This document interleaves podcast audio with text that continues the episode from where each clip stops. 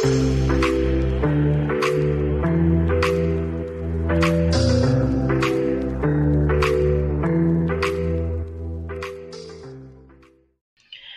ladies and gentlemen, and welcome back to Tuesday Talks with Titus. Today I'm here with Rebecca McLaughlin, and today we're going to be discussing her book, The Secular Creed. Rebecca McLaughlin has a PhD in Cambridge, Uni- Cambridge University and is the author of Confronting Christianity, named Christianity's Today's 2020 Beautiful Orthodoxy Book of the Year. Her subsequent works include 10 Questions Every Teen Should Ask and Answer About Christianity, The Secular Creed, and Jesus Through the Eyes of a Woman. Now, for one thing, thank you so much for coming here and doing this interview with me today. Um, yeah, do you have any additional information? Uh, no, I mean I could talk forever about the the entirety of my life, but that's a, a perfectly uh, perfectly good summary. I'm from the UK, as people might be able to tell from my accent. Yeah. Um, all right. So I think it would be a good idea to just start things off with the first question. Um, how did you come to know Christ? What's your testimony? I was raised in a family where we went to church. Um, it was. Due to audio concerns, this portion of the video was summarized post recording edit. In summary, Miss McLaughlin started by saying how she had her own faith instead of relying on her parents' faith, and grew in her faith and continues to grow in her faith today. What inspired you to write this book, The Secular Creed? I don't know about where you live, Titus, but where I live in Cambridge, Massachusetts, a lot of people have these yard signs. Um, I've actually got an example here. Um, which say something like, in this house, we believe that Black Lives Matter, love is love, women's rights are human rights. And then there are usually a collection of other things on the signs, like this one I've got on my hand says, No human is illegal, science is real, and kindness is everything. And it, it, struck me that when people put signs like that in their yards, and from talking to other folks in other parts of the US, it seems like this is quite a common phenomenon. Uh, it struck me that they're they're putting out a statement of belief, a little bit like um, Due to audio concerns, this portion of the video was summarized post-recording edit. In summary, Miss McLaughlin started by saying there's a secular creed as well as there is a Christian creed. The secular creed seems to be these yard signs that we see around, and the Christian creed states we believe in one Lord Jesus Christ, the only Son of God, eternally begotten, the Father, God from God, light from light, true God from true God, begotten, not made, of one being with the Father, through him all things were made. And so um, some people will, will take those signs and kind of want to hammer them into their own yards because, because they've, they've been told that these things are, are all bundled up together. On the other hand, I think some Christians have looked at these signs and said, I know there are some things on this sign that, that Christians can't affirm, the Bible doesn't agree with. And so they just want to kind of knock the sign over completely. They don't want to hear any of it because, again, they've kind of bought into the idea that these are all all tied up together. And, and what I wanted to do in Secular Creed was to do something a bit more careful than that and to look at each of those claims on, on the sign and to think from from looking at the Bible, what a Christian what should Christians actually think about each of these? Um, and for instance, in particular, to notice that whereas in the Bible, um, on the one hand, we are very strongly pointed towards um, equality between people of all different racial backgrounds, love across racial difference, which is actually one of the things that you know, Jesus taught that was um, you know, radical at, at, his time as well. Love, love especially of those we've been raised to hate. Um, and that was something that was true in, in Jesus's time and culture that the, the Jews and the Samaritans were kind of raised to hate each other in the same way, sadly, that um, white Americans historically were, were raised to hate black Americans.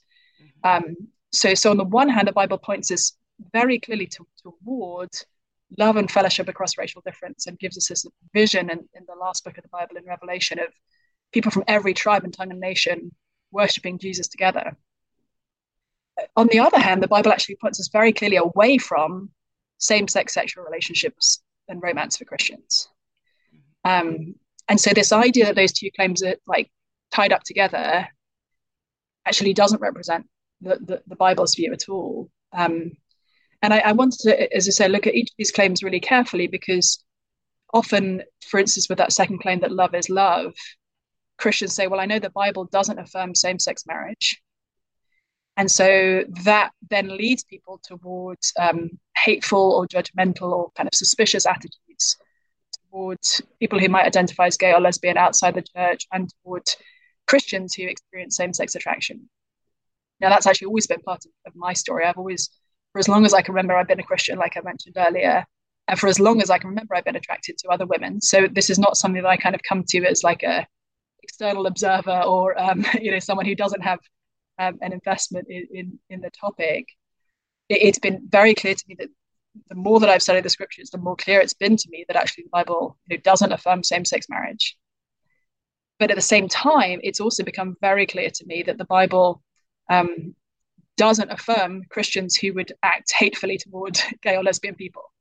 In fact, you know, Jesus calls us to love even our enemies, let alone people who, um, you know, non-Christians who might um, be making different sexual choices than than Christians should.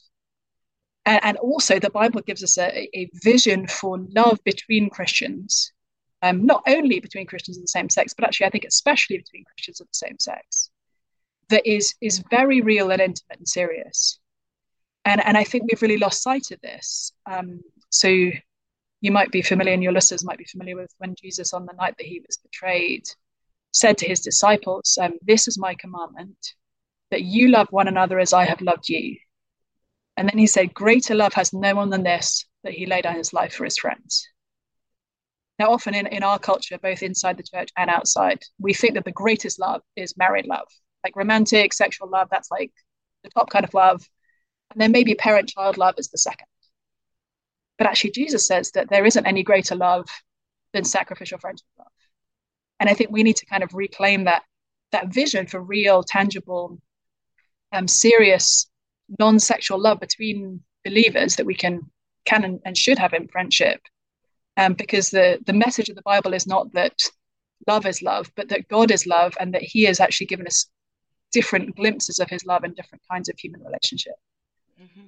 um and next question i loved your answer it was great um uh, the next question is there are so many other authors in the world uh, what made you decide that you wanted to become one?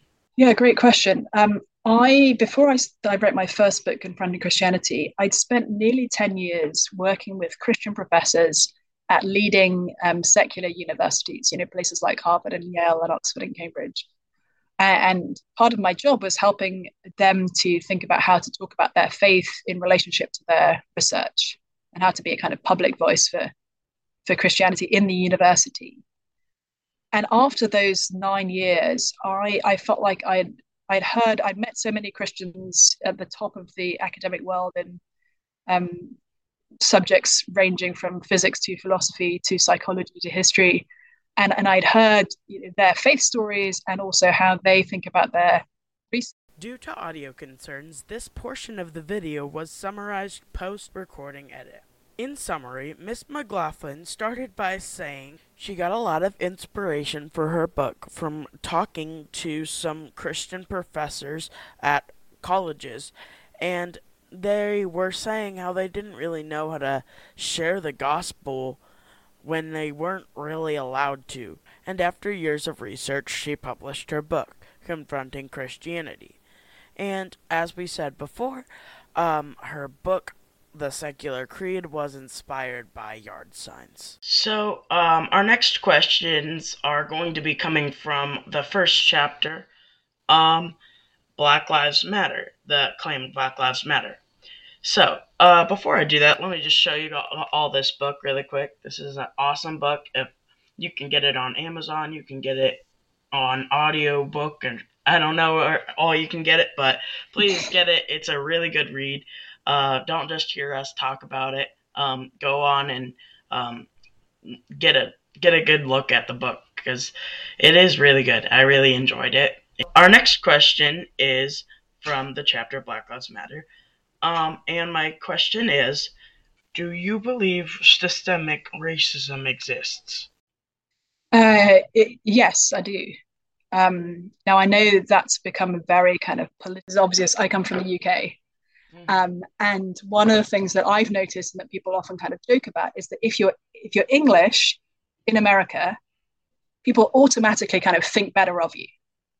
Now it's kind of dumb, like it's really kind of dumb because there's no like there's no intrinsic reason why English people are better than Americans, right? Mm-hmm. Um, but people think that you're smart and people think that you're, you know, all sorts of good things. Um, the reason for that is because uh, there have been centuries of, of kind of culture coming from from the UK um, that people in the rest uh, rest of the world have um, been influenced by, and so Americans will you know, read Shakespeare and Jane Austen and watch like Downton Abbey and kind of all these uh, British TV shows and hear hear English accents, and they'll think, "Gosh, you know those those British people sound so sophisticated."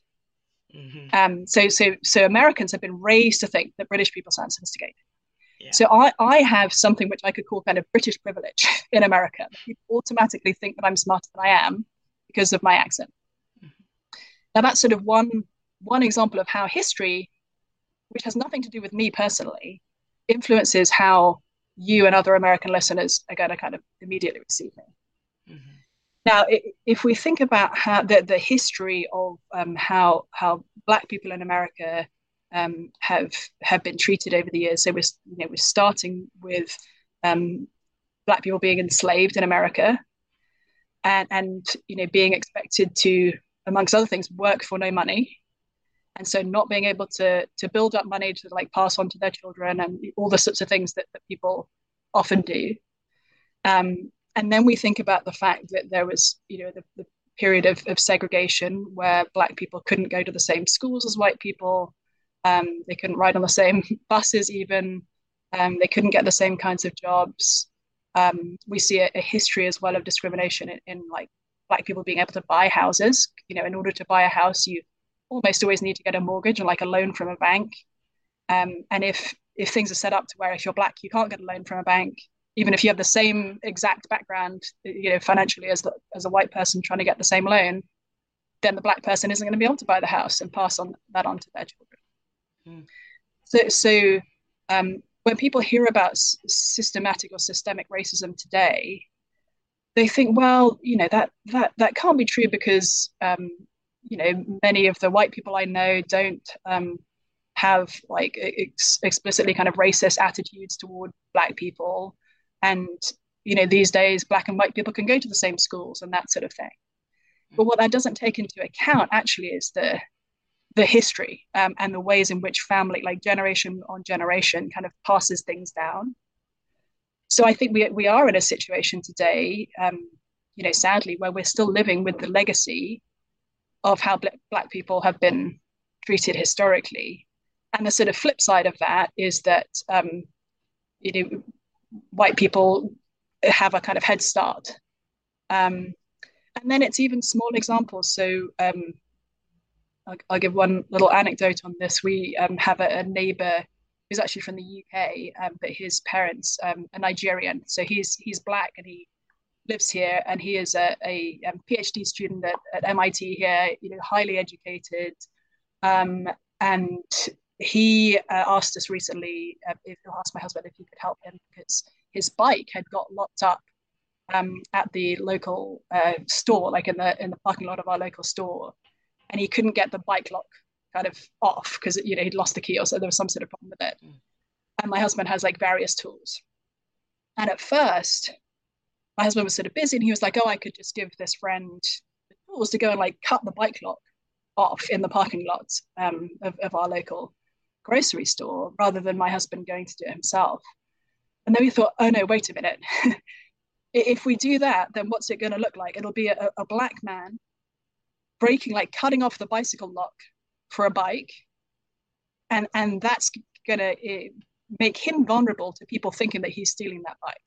Mm-hmm. Um, again, because of the the history of how things have, have been and the sort of history of, of injustice, um, it's meant a number of things, including the fact that actually um, black people are disproportionately poor, know, much more likely to be poor than white people in America. Of course, there are many poor white people in America, but just you know, demographically, there's you're more likely to be poor if you're black. Um, you are far, far, far more likely to be stealing a bike if you're poor than if you're rich. Because why would you need to? If you if you can buy a bike, why would you risk, you know, the uh, risk getting in trouble with the police for, for stealing a bike? and so we had to we had to think, no, we can't set our, our friend up um, to potentially be vulnerable to people thinking that he was stealing his own bike, you know, and and mm-hmm. that's just one tiny example, but I have so many black friends who have experienced things like that, where if if a white person had been doing the exact same thing as them, nobody everybody would assume, oh, that's their bike, and they're just you know cutting off the lock. But because they're black, people will have a different assumption. There's been like a long, as you mentioned, there's been a long history of um, Americans just treating African American people just wrong. Um, mm. And so my question is should we disregard historical figures who owned slaves or mistreated people of color by taking down monuments, place cards, or portraits? Yeah, that's a really good question. Um, and, and I don't know that I have a kind of uh, yes or no answer. Yeah. Because I think sometimes what we can do with history is we can kind of um, sometimes I think we're actually better to look back over history and kind of tell the full story of somebody mm. um, and, and of a situation so that we can all kind of get the the the honest view of what that situation was. Um, and so the, there's there's one response which would say we kind of want to like um, you know well there are some people who say I don't care how somebody was treating African Americans um, at this point in history. Um, they did other great things, and so we want to celebrate them. Mm-hmm. And there are other people who would say, actually, I, I don't care what other good things they were doing if they were mistreating um, Black Americans or if they were holding slaves, um, then we should sort of uh, erase them from the historical record, as it were. I think we're probably, and, and I think there are situations where honestly we have been celebrating someone who just should not have been celebrated. But I think the answer to that isn't necessarily to kind of just not talk about that person anymore. The answer is probably to say, okay, th- this is the role that this person played in history. Um, here are some things that we can see that they did that may have been good things. Here are some things we can see they did that may have been like extremely, extremely bad things. And we kind of we need to recognize um, the the holistic picture there because I think the risk if we don't, if we just kind of completely cut people out, mm-hmm. is that we can almost end up with a like a rose tinted view of history, um, to say and, and to not really learn the lessons of history and learn how people um, you know can can act in ways um, that are in, aligned with their culture and like really evil. Um, there are there are many ways in which we today could be uh, can be acting in ways that are aligned with our culture and are really evil and we need to we need to see that um, and we can if we if we look at we can if we if we look at history carefully i think we get a kind of better vision for that today. Yeah. Um and uh the next questions are going to be coming from the chapter um entitled love is love. If someone who is same sex attracted and is currently practicing in the same sex activities is it right for them to be in a leadership role in the church, such as leading worship, teaching Sunday school, something like that? No. Um, I, I, think the New Testament is very clear that anybody in unrepentant sexual sin, which would include um, that's anyone who is sleeping with somebody who they are not married to, um, and marriage is is male female. Um, it's very clear, and in the New Testament that um, same-sex sexual relationships are out of bounds, as are you know as is adultery of, of, other kinds, as is sex before marriage. You know, if there was a, um, a man and a woman who were not yet married, even if they were planning to get married, um, who were sleeping together, that, that those all of those things would actually disqualify somebody from leadership in the church. Um, so, so I think the answer is no, they shouldn't be in that role. Um, I think sometimes, uh, as as Christians, we've um, we've maybe been clear about that when it comes to same-sex sexual sin and we've been less clear about that when it comes to opposite sex sexual sin and i think the new testament actually calls us to be very clear about both uh, and the next question is going to come from uh, the chapter titled Gay Rights or Civil Rights. Um, and so, my question is Do you think same sex marriage should be legal from a social perspective? Yeah, it's really it's it's a really interesting question actually because there are quite a lot of things that I think are absolutely essential for Christians that I don't think should be the law of the land for, for non Christians. Mm-hmm. So, um, you know, examples of this would be I think it's it's vital that Christians, uh, regular members of a local church, I think it's vital that Christians um, pray frequently, that they give um, generously to the poor, and that they um, take in the take in God's words um, in the scriptures, and, and, that they don't participate in sexual sin. Um, now, I wouldn't want like if you gave me the option of making it suddenly the law tomorrow in America that everybody had to go to church next Sunday, I wouldn't make that a law because I actually don't think that's the right. You know, I, I would love, I would absolutely love for every single person in America to go to church next Sunday, but I don't think making it the law is the the, the right way to achieve that. Now, um, on the other hand, people sometimes say, well, you can't you can't legislate morality. You can't build laws on um, on on ethics, and certainly not on kind of Christian ethics. That would be unfair, like holistically. And I wouldn't agree with that either, because actually all our laws are based on morality. You know, the the laws about not murdering are based on morality, and there have been plenty of cultures where it was like okay to murder some people and not to murder murder others. And you know, if we have a law that says nobody is allowed, like it's it's not okay to murder anybody, um, we actually you know can ground that in in Christian ethics. So, so I guess those are the, the, two ends of the spectrum. Like on the one hand, I think all our laws are legislating morality. On the other hand, I don't think um, Christian ethics should be imposed on everybody um, in every in every instance. Now, I think it, it's I think people could take different views as to whether, at this point, especially as same-sex marriage has already been legalized in America, whether it would be constructive to kind of reverse that, um, or whether it, whether it wouldn't, whether it's more constructive to um, continue to, to preach the gospel and to call people to repentance and faith, um, you know, regardless of, of what the laws are on these questions.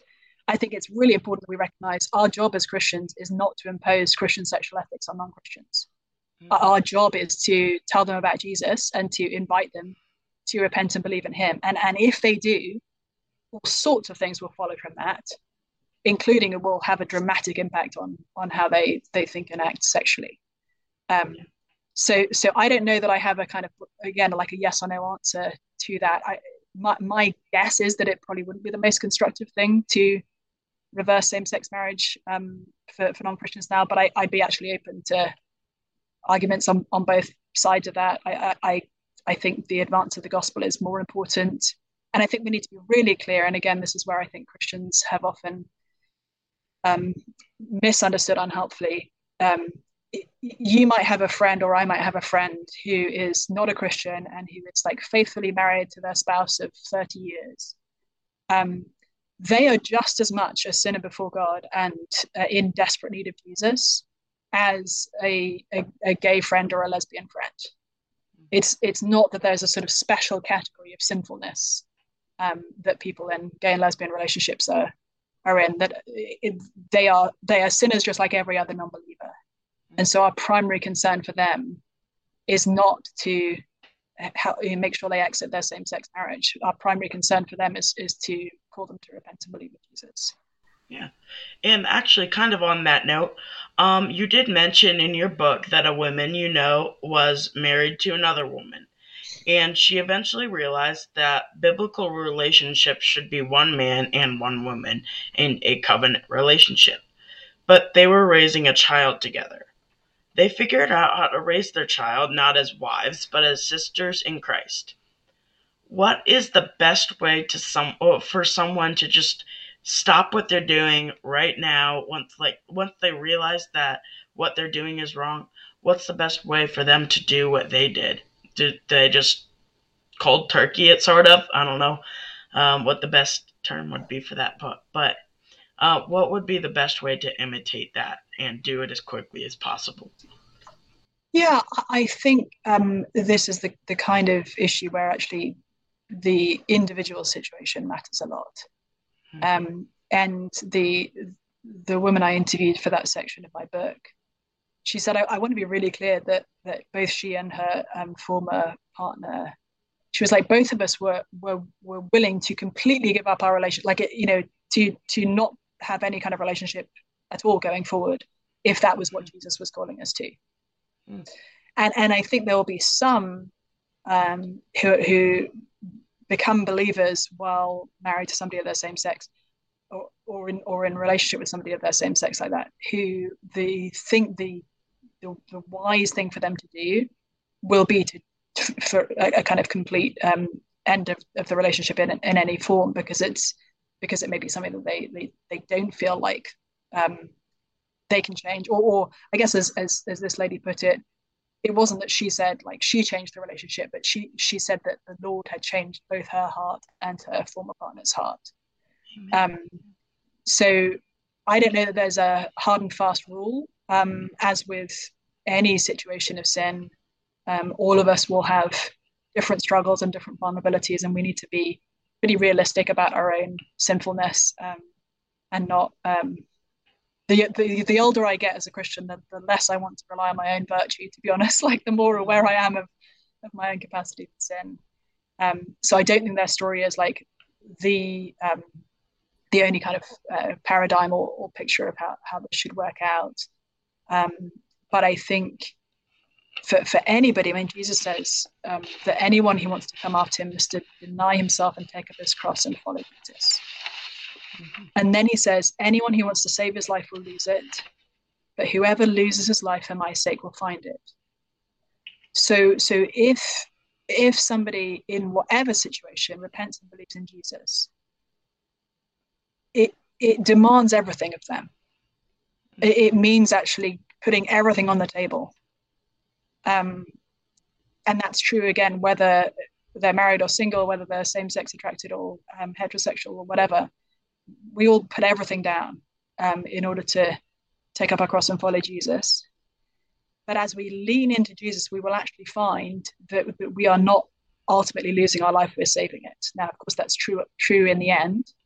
Um, when Jesus comes back to earth as judge and um, and gives us resurrection bodies but it's also true in meaningful ways today that if that, that what we give up for Jesus, we will um, whatever whatever love relationships we give up for Jesus, he says we will receive back more even now, um, in terms of family in the church, and um, I think that's I think that's a lot of what these these women experience. They they found new family in the church. Amen. All right, so as we get closer to the end, uh, I'm just going to cut out a couple questions. Um, so let's go to the chapter Women's Rights are Human Rights. Um, so I'm just going to go back to the last question on here because I really think this question may be pretty important. Um, what would you say to someone who's listening to this podcast who is struggling and thinking of getting an abortion? Gosh, that's a really important question, and yeah, it's going to have to be our, our last, unfortunately. Um, it, it it really grieves me the ways in which we have um, normalized. Uh, how to put this? The more that we have sort of uh, created a culture of sex outside of marriage, um, the the worse it's actually been for women and this is this is not something that I'm just saying as a Christian. I, have read multiple books by non-Christians, um, or by people who aren't speaking specifically from a Christian perspective, who are pointing to the psychological toll that it takes on women um, to engage in multiple sexual relationships, which has become a kind of cultural expectation. Um, it, we we have really um, we've set up a system that is really bad for women and then we've told women that if they become pregnant um, accidentally, that there's a sort of quick fix to that situation. Um, and I don't think that's true. I think what I would say to to a, a woman who is uh, considering an abortion, and, and for most women who are, it's because they feel like they they wouldn't get the support that they need in order to raise a child or even to go through with a pregnancy and have, a, have their baby adopted. Um, and to be clear, there are many, many, many parents desperate to adopt babies. Um, there's there's no kind of shortage on on, on that front. Um, what I would say to that woman is there is a, a family of, of, of believers within walking distance of where you live whose um, job it is to be your family and to help you raise this child and and to to love you and support you um, both financially and emotionally. Find that family and join that family. And if you're already part of a church family and you feel like you'll you'll be judged um, by by the christians around you um, if they are judging you they they're not reading their bibles they're not recognizing um, that we're all sexual sinners. Uh, and that Jesus had nothing but welcome for sexual sinners who came to him and extremely hard hard words for self-righteous religious people. Mm. so um, give give your christian family and when i say family i mean the church not just your immediate family. Give them a chance to love you as jesus would have them love you all right. Well, thank you so much for your time. Uh, I really appreciate all these answers. Um, and I really uh, hope that you guys who are listening got something out of this. Again, please um, read her book, The Secular Creed. Uh, also read um, Confronting Christianity and her other other books. I'm planning on reading a couple of them as well. So, um, thank you so much for your time. Thanks, Titus. Take care. You too. Thank you. Bye.